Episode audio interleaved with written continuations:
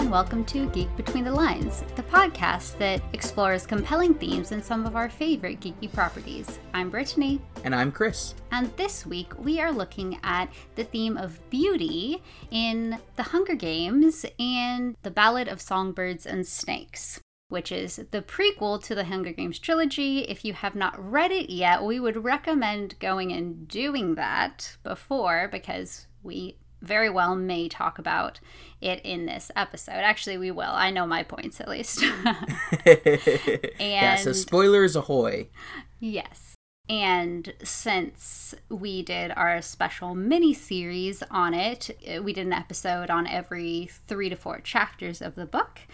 Go read it. It's great. Listen to the podcast as you read along.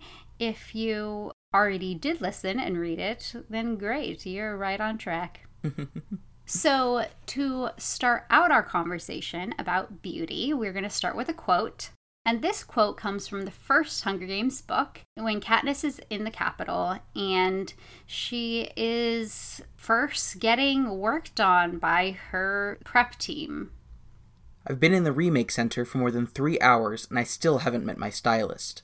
Apparently, he has no interest in seeing me until Venia and the other members of my prep team have addressed some obvious problems.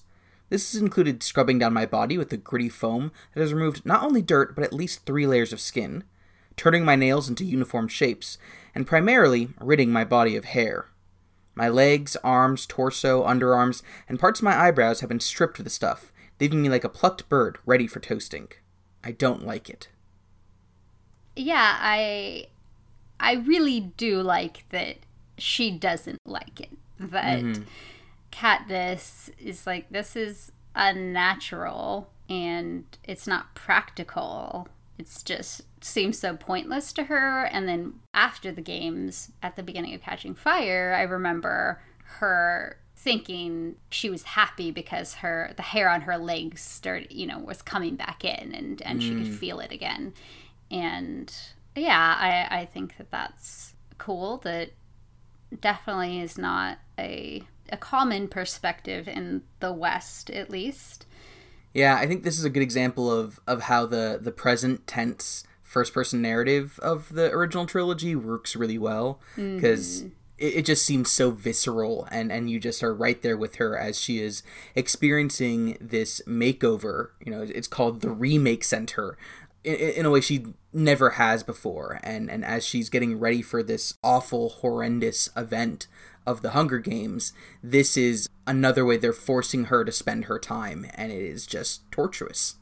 And I think it, it just so brilliantly shows how this is put upon people. Mm. Because the Capitol is making her do this because their standard of beauty is what matters. The same thing is true in society in general. It's not like little girls are just like, I don't want hair on my legs. You know, they're not thinking about it unless they see other people, other women without it, and are like, oh, well, mm. that's how I'm supposed to be, because it's It's not the way the body naturally is. And so when you're brought up in it, it just, it seems so normal because almost everybody is doing that. But when you see it through Katniss's perspective, you see how unnatural it is. And in some ways, how, you know, kind of ridiculous it is that that's a standard. Yeah, yeah. Absolutely. And it's also really ridiculous. It's like, you need to do this even though you're going to be dead in a few days. Like, we want to see you dead but looking pretty to us. The Hunger Games story. Exactly. And I also, um, a, a little after they're finally done, Flavius says, you look almost like a human being now. And it's just such a capital thing to say. Yeah, really, really hitting the, the nail on the head uh, in regards to, we do not see district people as people. Exactly. It's like, you have hair on your body, that means that you are like an animal. Yeah. We definitely saw those kind of animalistic ideas in Songbirds and Snakes. And totally. That perspective didn't go away. I'm so surprised now that Snow is at the helm. Right. Well, why don't we get into our discussion? What character did you bring to discuss beauty in the Hunger Games? I decided that I wanted to talk about Cinna. It's really interesting that from the moment that he enters the book, Katniss is taken aback because of how normal he looks to her, because she's seen so many stylists from previous games that are just surgically altered and have dyed skin and, you know, mm. these elaborate wigs and everything, and he's just dressed in black, and his only kind of little flair is this metallic gold eyeliner that he has, but everything else is just so not the kind of extravagant uh, standard of beauty of, of the rest of the capital. Mm. And so he stood out to her from the beginning, and I think in some ways it, it made him much more approachable for her, and she was impressed with him too, because for the opening ceremonies, not only did he not put her in a ton of makeup like they usually do, she did have more makeup in her interview, but at mm. least for the first time, he he really didn't do that much at all. He also used her braid, this hairstyle that she had chosen for herself. You know, at her reaping, she had this braid, and I thought it was really cool that he was essentially bringing beauty from the seam of District twelve to the capital mm. instead of imposing the capital's idea of beauty on her and, like, just doing her hair in a way that the capital would do it.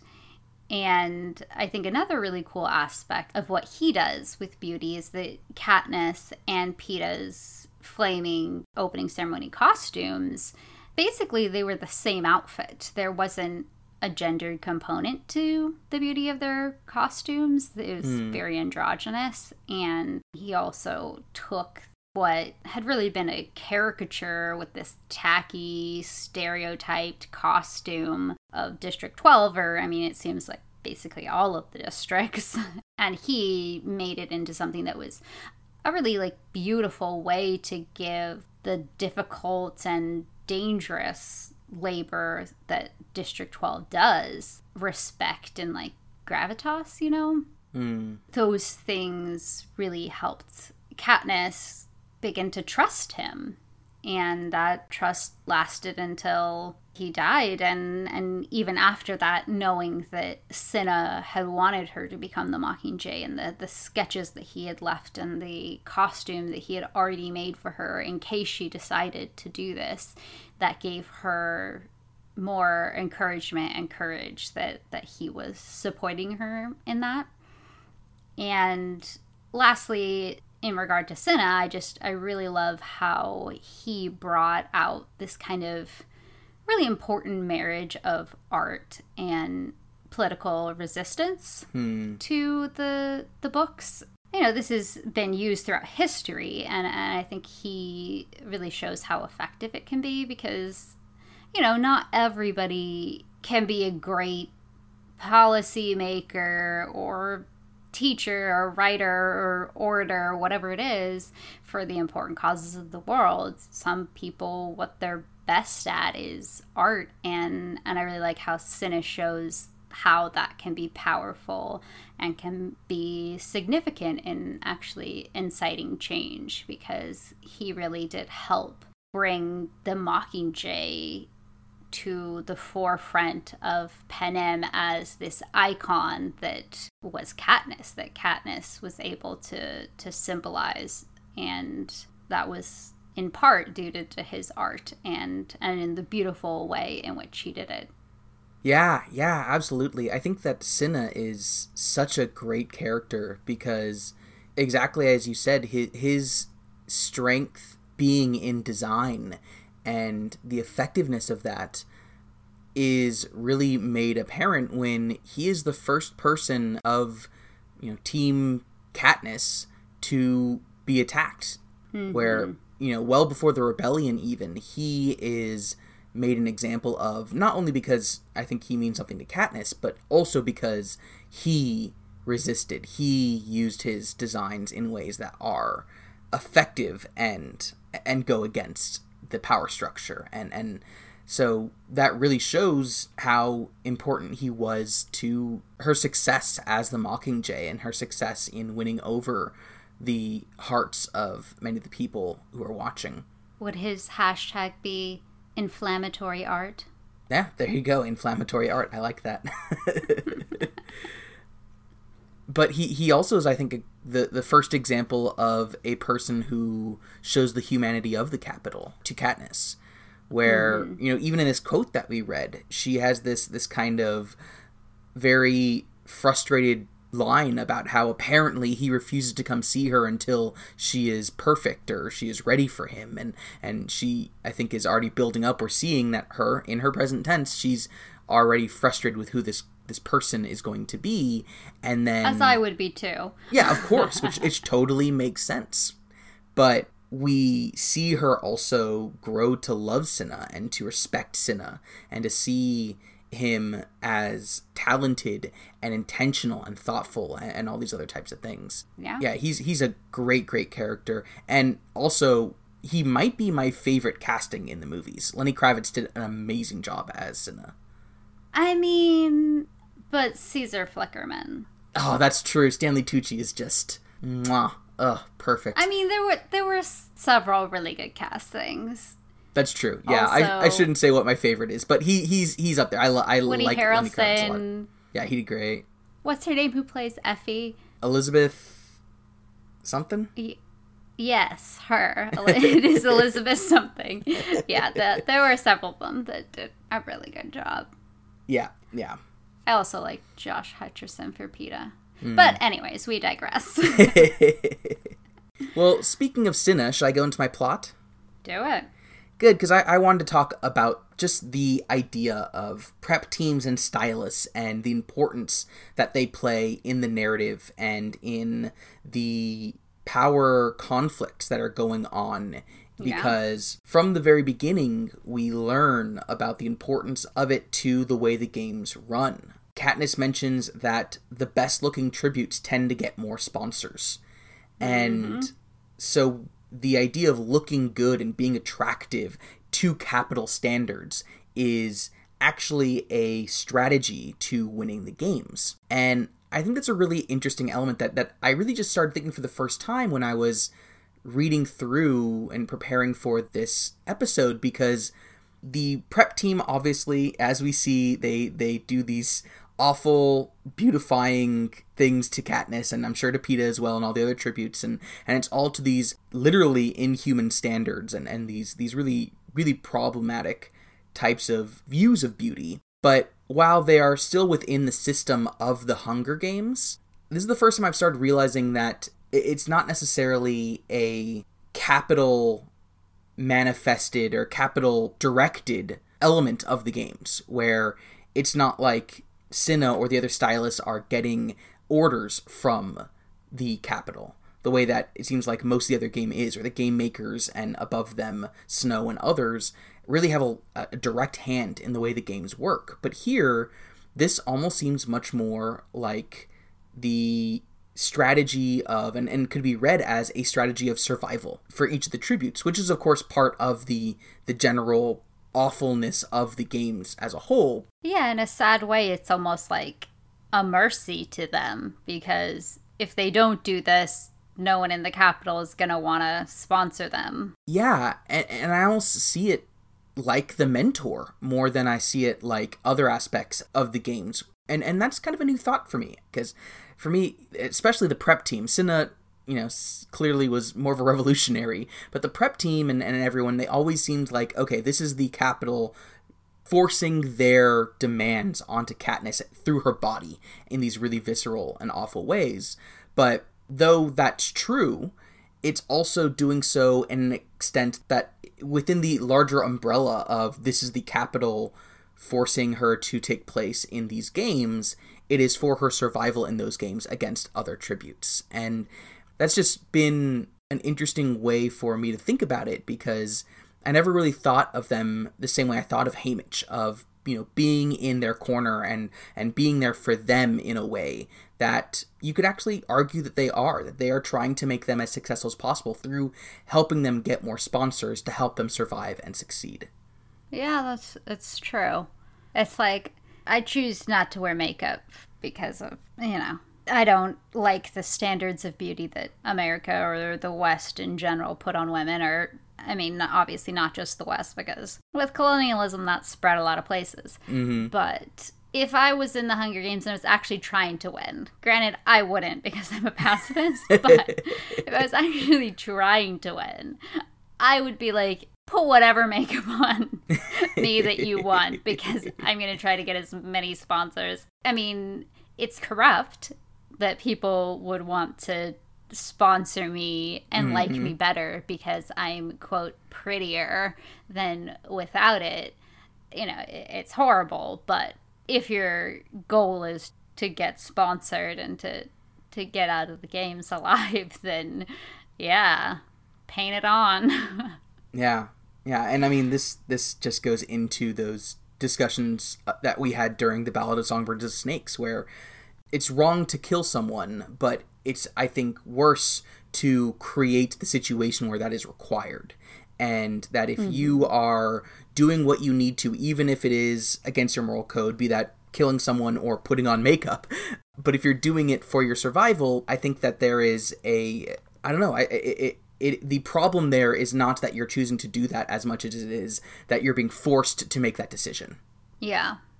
You know, this happens with, with women in our society. Mm-hmm. Women who wear more makeup get better tips, mm-hmm. you know, if they're a server or if they're a bartender.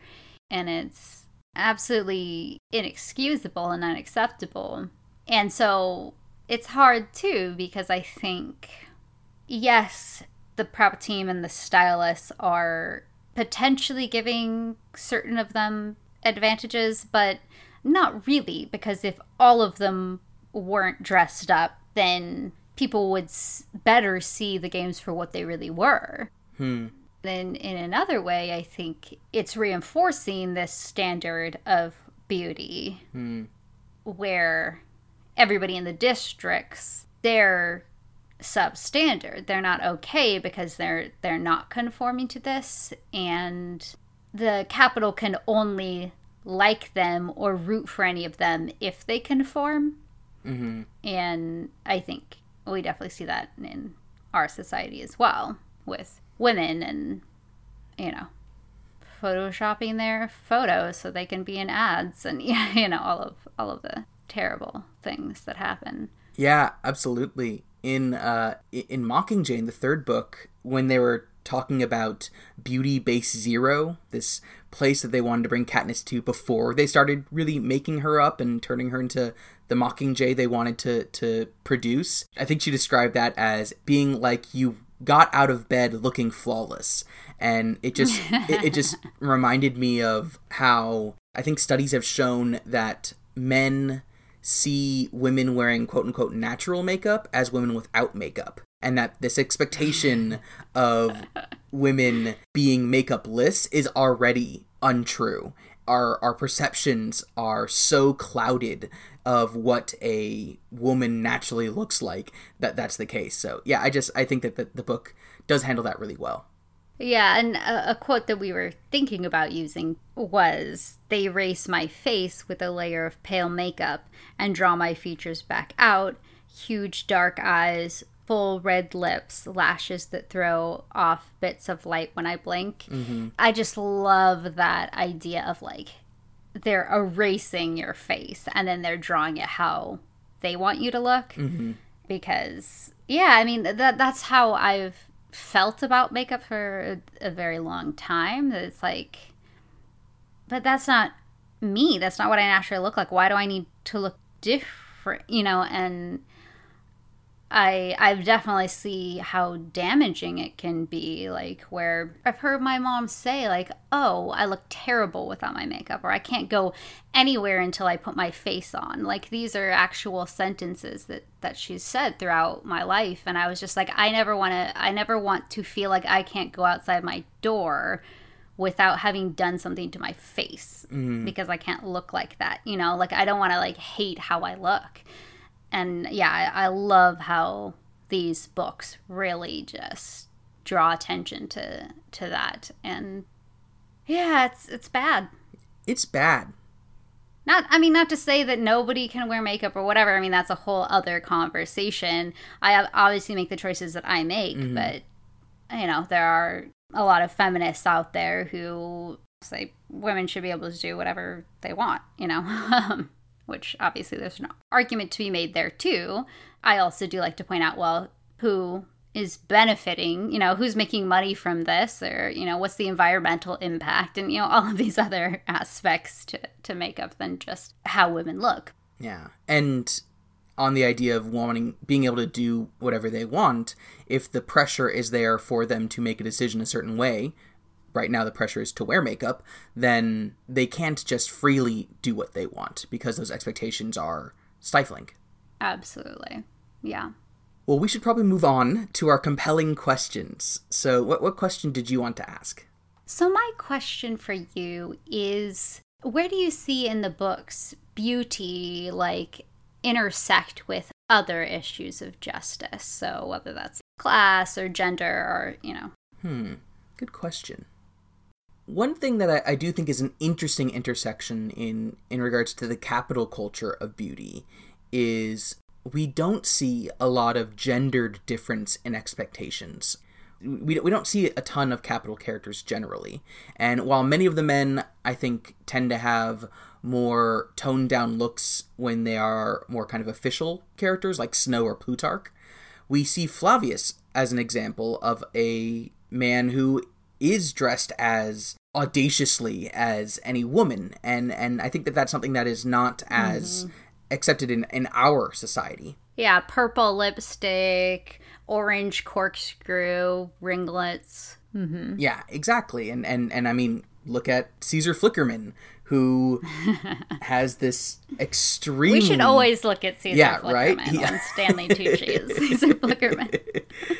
So, yeah, I think that it's interesting to see that intersection there where we see a society that, in that sense, doesn't mirror ours. Where, at least from, from the view that we get, which is very much an outsider looking in, and it could just be that Katniss doesn't see the nuances between expectations between men and women. But both of them seem to have that kind of, that expectation, but also, you could argue, there's a freedom there, too, where obviously mm-hmm. the patriarchy affects everyone in many different ways, and, and women typically are held to these high standards of beauty, but I think the high standards that come with masculinity and toxic masculinity also limit some men's choices on how they might express themselves and feel comfortable or safe in our society. And mm-hmm. we don't seem to see that same thing, at least with the characters that we, we watch in the Capitol. It's interesting because it's like, on one hand, it's like, I guess at least everyone's held to an unrealistic standard of beauty instead of just the women. So it's confining in that way. But then on the flip side, it's less confining for self-expression because, yeah, Caesar Flickerman can, like, match his eyeshadow and lipstick with his hair, mm-hmm. you know, and change it every every year to be a different color. And, yeah, I think that that's one positive thing about the capital society is that, yeah, it's it's not gendered in the same way that ours is. I mean, granted, Peeta didn't necessarily get made up in the same ways or mm-hmm. didn't necessarily get all of his body hair taken off. Katniss did mention that none of the boys in the arena grew any facial hair. Mm. And so she was like, what do they do to them? But in general, I'm sure they didn't wax their legs or their armpits, you know? Yeah. But, I mean, the other clear intersection is there with class because, and this I think is a, is a better metaphor for our society, where the capital citizens have so much wealth that they clearly spend a lot of time and money on aesthetic and surgical changes to themselves to make themselves meet standards of beauty, while those in the districts are literally struggling to survive. And so if people are dyeing their skin green, I, I don't know what the technology is that lets that happen, but I imagine that that procedure would cost money, and who knows how many people that could have fed instead. We see that in our society, where standards of beauty lead to a huge beauty industry, which is something that you were kind of touching on earlier, of people are profiting from the standards of beauty we put, especially on women.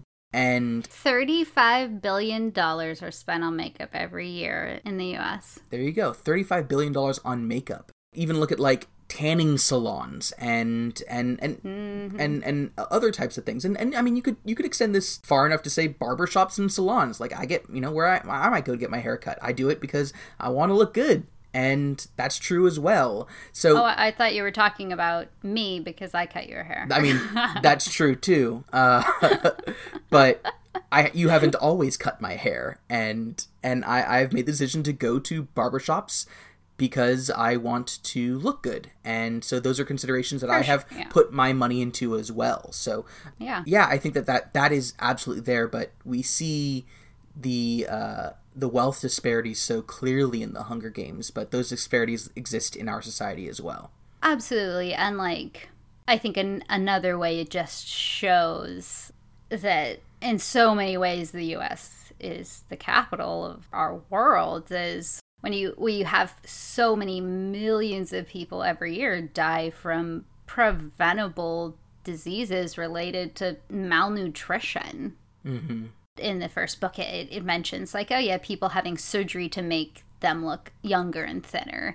And I mean, obviously the, it, it's a complex issue because there is real oppression mm-hmm. on people to be thin. But with it, within that structure, it's it's just mind-boggling to places where people are starving to death that people would have a surgery, pay money to look thinner. Mm-hmm. It's just so sad because you could spend ten billion dollars instead, you know, to help people be able to eat, you know, just like basic things mm-hmm. that, that all people should be able to have. And yes, yeah, it's, it's, there is such a intersection with, with class because it's like, I, I have to walk two hours to like get w- clean water. Something like makeup is the furthest thing from my mind, you know? Yeah, it's it's really only those who are privileged to have, they they have the luxury to think about these things. And mm. obviously it doesn't necessarily feel like a luxury because, again, the standard of beauty is oppressive. Mm. Um, people who are fighting for their lives, or Katniss worried about if her family's going to starve to death, you know, they don't have that privilege to be able to just think about how they look, you know? Yeah, yeah. Or spend any time on it. Mm-hmm. Um, which I think also, you know, can intersect with uh, ability too, mm. because I don't have the energy to like, it's like, ugh, why would I even spend time on that? Like, it's hard enough to do normal everyday things that I need to do. Like, it's yeah that's just a whole other thing. And then obviously people who, depending on how their abilities affect their their body, in, in the Hunger Games, where Chaff, one of his arms was was a stump because he had lost it in the games and he refused to get mm. a prosthetic, and the Capitol doesn't want people to see their victors quote-unquote damaged, you know, by the games that they force them to participate in. Oh yeah, yeah. No, they want the victors to leave whole. Mm-hmm. And um, that's that's another standard of beauty that's that's ableist at its core. We could also, you know, have a whole conversation about like race and beauty, and I think there's a lot there too, but I'll, I'll save that for when we get to race in, in the Hunger Games. Sounds there's, good. There's so much to talk about already. Oh, well, and I, I would, uh, you mentioned earlier, you know, that the more attractive people do better in the games, right? Because they get better sponsorships. And I think Finnick is such an example of that, right? Because he was fourteen, and I went back and I looked at that section, and it said when he was in the games, like, he didn't want for food, for medicine, for weapons, and like sponsors sent him the trident that he used mm-hmm. in the games. And she said it was like the most expensive gift that she had ever seen given in the games. And that really does speak to just this general privilege that comes with being stereotypically attractive. There's been studies on who people respond to, or mm-hmm. who gets hired, or, you know, all of these different things that can really be an advantage to you in the world. And and I think we see that here in, in the books as well. Finnick just was really pretty, and people liked that, and so that won him the games, you know? Mm-hmm. And obviously then he was oppressed through it after, which also can happen in the world. Yeah. Because you're going to get more harassment and unwanted attention and all sorts of things, too. Yeah. But actually, that's another great transition into my question, which may not be as compelling for you to think about, but it is certainly compelling to me as the asker, and I'm sure will be for our audience as well, because you are a huge fan of Finnick Odair. I am. And he is a character who we see as, and we're introduced to, as defined by his beauty, his success in the games, and his status afterwards. The way that he interacts with Katniss is very flirtatious and kind of is all centered around this persona that we find out is a persona, but is all kind of centered on his beauty. And so I am curious, for you, as a reader and a fan of these books, what was your journey like into falling in love with Finnick? It was a wonderful but tragic journey. I think it was a wonderful journey of of going from judgment to sympathy to, you know, respect. Hmm. At first I was like, ugh, why is he so gross? He's creeping on her. Like, ugh, go away. But then as as you're in the games and you get to see more of him, and then obviously as, as you get to District thirteen, you get to see more of who he really is, not just how he performs. And I think some of those lines do get blurred for him because he's had to put that on for so long. Mm.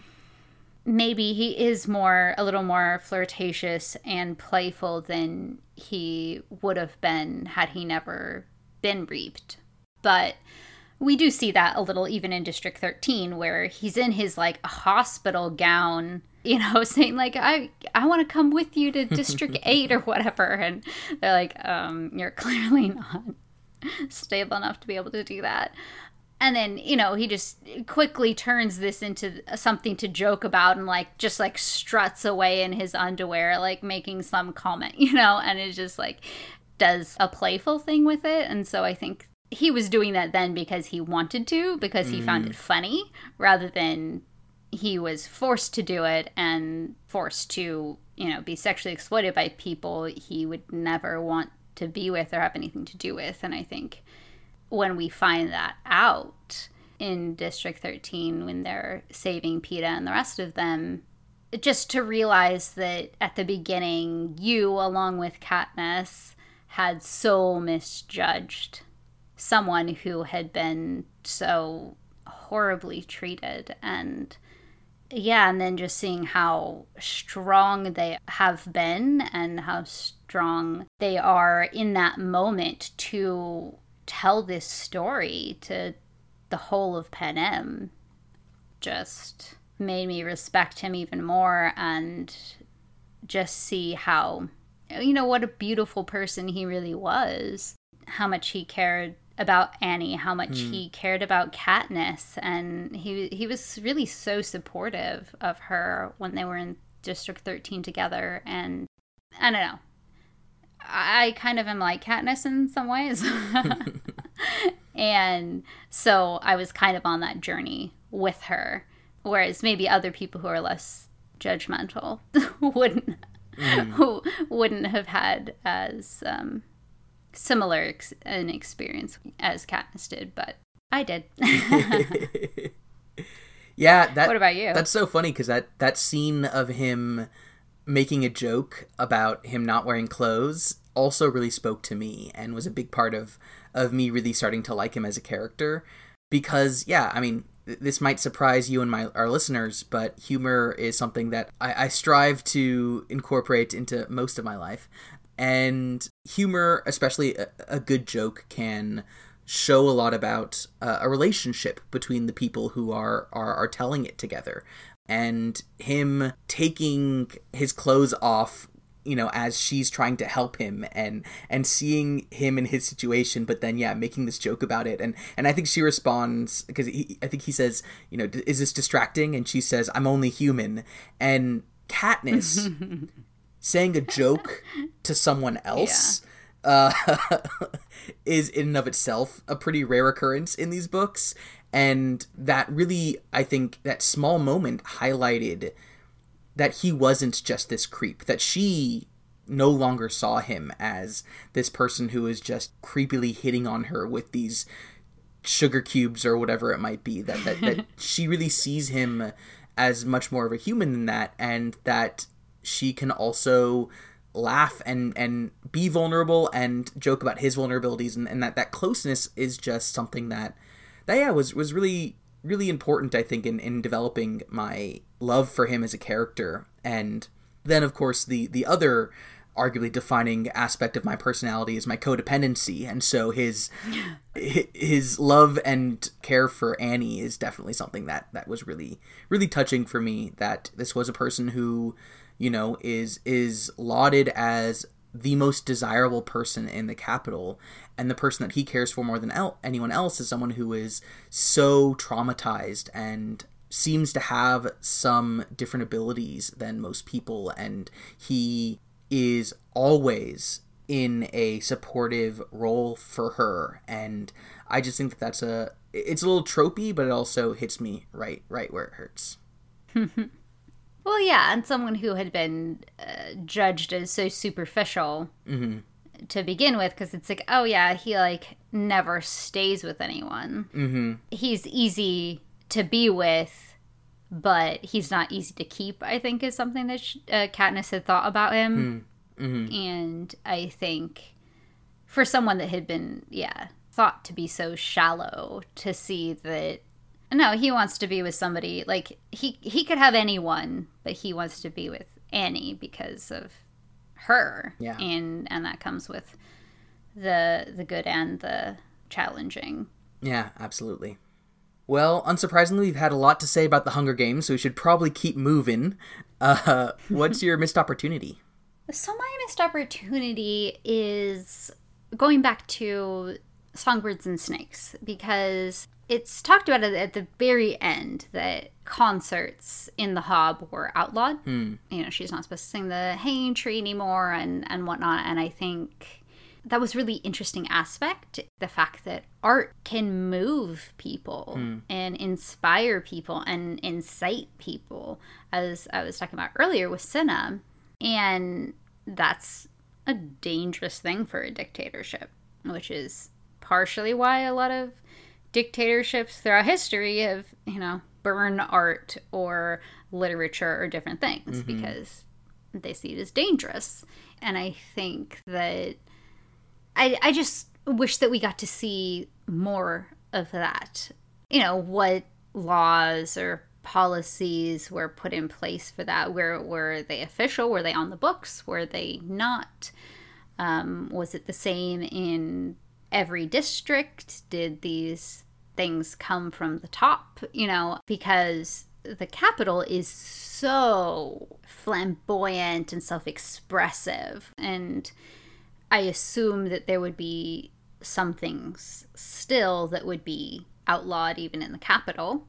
Obviously, they didn't do a good enough job with that with Cinna, and so I could imagine if that was not the last Hunger Games and it continued, I could imagine that there would be new guidelines put mm. in place for what they can and can't do as stylists. But yeah, I guess I just really would would like to see what else in, in the Capitol and outside of the Capitol, what was put in place to really um, diminish the creative liberty that people had as people in the district and as, as people in the Capitol. Yeah, yeah, absolutely. That would be that would be really fascinating to learn more about. You can write fan fiction, but in the fan fiction, no one can go from living in the districts to living in the capitals, or there can't be like capital and district intermarriages. You know, like mm-hmm. th- those types of rules would be very interesting. Yeah, that is that is really interesting. What about you? What's your missed opportunity? My missed opportunity is, I think that this is likely because it is a young adult novel, but I think that there could have been more explicit engagement with how commodification and beauty standards come alongside sexualization, mm-hmm. and how both tributes and capital citizens surely went through this kind of commodified sexualization process. And, and we see it hinted at at times with Katniss, um, but we don't see, I think, the extent to which that is so prevalent in the way that ways that we've been talking about throughout the whole episode. You know, I even think outside of Finnick, but in the uh, in the capital streets, we don't learn much about advertisements and how that commodifies beauty standards or mm-hmm. sexualizes women in particular, uh, but anyone who, who might be someone who's in those advertisements and, and what, what that means. And yeah, the, the kind of commodification of bodies, I think, in a way that is not about violence, which The Hunger Games is so clearly about, but more about that that sexualization that and, and commodified sexualization that is so rampant in our society. And, and again, this is not the, the, the main thrust of The Hunger Games, but I think that it falls enough within its umbrella that I would have loved to see some more uh, some more engagement with it. And stop laughing about me talking about the main thrust when I'm talking about sexualization. It's not my fault. You, you're saying this and you're choosing these words. You're the dirty-minded one who can't think of thrust outside of a sexual context. I mean, you said it in a sexual context, so... Touché, I blame you. uh, but yeah, I think it, it would be so interesting to see also, like, how potentially the stylus... or, you know, how advertising is done and all of these different types of things could play into potentially creating a, a fetishized hmm. idea of people from the district or, like, of victors, where it's creating an environment where, you know, more and more people will be treated like Finnick and, and forced to do what Finnick is because of that, too. Yeah, yeah, it's almost making me think that I wonder if that was the intent behind or, or just an interesting reading behind when they talk about how I think one year the District twelve tributes came out wearing like just headlamps and nothing else, and how nudity is a pretty common yeah. feature in tribute costumes. Mm-hmm. And is that a fetishization? Is it, you know, capital people being all like, you know, the same way that you'll see, like, cheerleader costumes or nurse costumes at Halloween or whatever yeah. in our society. And, and at the worst end, when it gets into a racialized component, other types of costumes as well. But, yeah. Yeah, definitely. And, like, how it would be so sad, but I, I could see part of that, too, starting with Lucy Gray as the first tribute to ever... have put a little bit of makeup on mm. and have entered her interview and then also the games in a dress that, you know, Tigris had washed. And it's this colorful dress, and her being sexually exploited before and, and, and singing a song about that. Like, I could see, sadly, a gross fetishization starting there, too. Yeah, yeah. Hmm. Yeah. Well, what about your takeaway? Hmm. The Hunger Games books are just excellent. A surprising takeaway. We picked this theme, and we put it on the, the list of themes for The Hunger Games because it, it's prevalent enough that it's like we can talk about something. But The Hunger Games is not about beauty, you know? Mm. Like, that's... so far from the center of what the main themes of the books are about. But there's still so much depth and richness there, and it's still so intertwined with all of these other destructive aspects of the worlds of Panem that, yeah, I think it's just really done so well, and how it's shown to be both incredibly oppressive but also potentially powerful mm. for yeah someone like Cinna, or even for yeah, men in the capital who can wear whatever makeup they want, and it, it's completely normal. Yeah, just just another thing that Suzanne Collins does a really good job of having nuance there. Yeah, yeah, absolutely. What about you? What what are you taking away? I think my takeaway is actually going to be from from your last comment about Lucy Gray. I, now I'm really curious into how Lucy Gray's beauty is discussed through Snow's perspective, as we With talked his about tingling. Yeah, well, but yeah, because as we talked about in our mini season, you know, he has this really, really awful, possessive view of Lucy Gray as as he becomes more and more attracted to her. But from what I recall, at least, and I've only read it through the one time, but I don't remember it ever really being explicitly about her beauty. It, it really, I think, was more about this kind of vulnerability and connection that he he's starting to fe- feel with her. And so, yeah, I guess I, I would really be interested in seeing how that does or does not overlap with the way that his relationship with Lucy Gray builds, because mm. he is just the worst. And yet, as we discussed in our mini-season, he is so well-written in those books that he is not a, I think, completely inhuman character. And so there are times when he isn't the worst in that specific way, and I, I guess I'm curious to see if this is one of them. Yeah, for our next read-through. Yeah, exactly, which we're already planning. We just finished it a month ago, but there you go. Well, what are we going to be discussing on next week's episode of the podcast? So when we return to Avatar, The Last Airbender, and Legend of Korra, which is on Netflix, so anybody can watch it, and you should, because it's awesome. Yeah, if you haven't yet, go and do that right now. It gets so good. Um, so we are going to be looking at those series through the theme of courage. Awesome. Well, thank you so much for listening to this week's episode of Geek Between the Lines. You can find us on social media by searching for Geek Between the Lines on Facebook, Instagram, Twitter, or Pinterest. Or you can go to our website at bit.ly slash geekbetweenthelines. You can also find us on Patreon by going to patreon.com slash geekbetweenthelines. If you want to help support the show, that helps keep us sustainable and also gets you access to all sorts of really fun goodies and extra content. So please go to Patreon and support us there.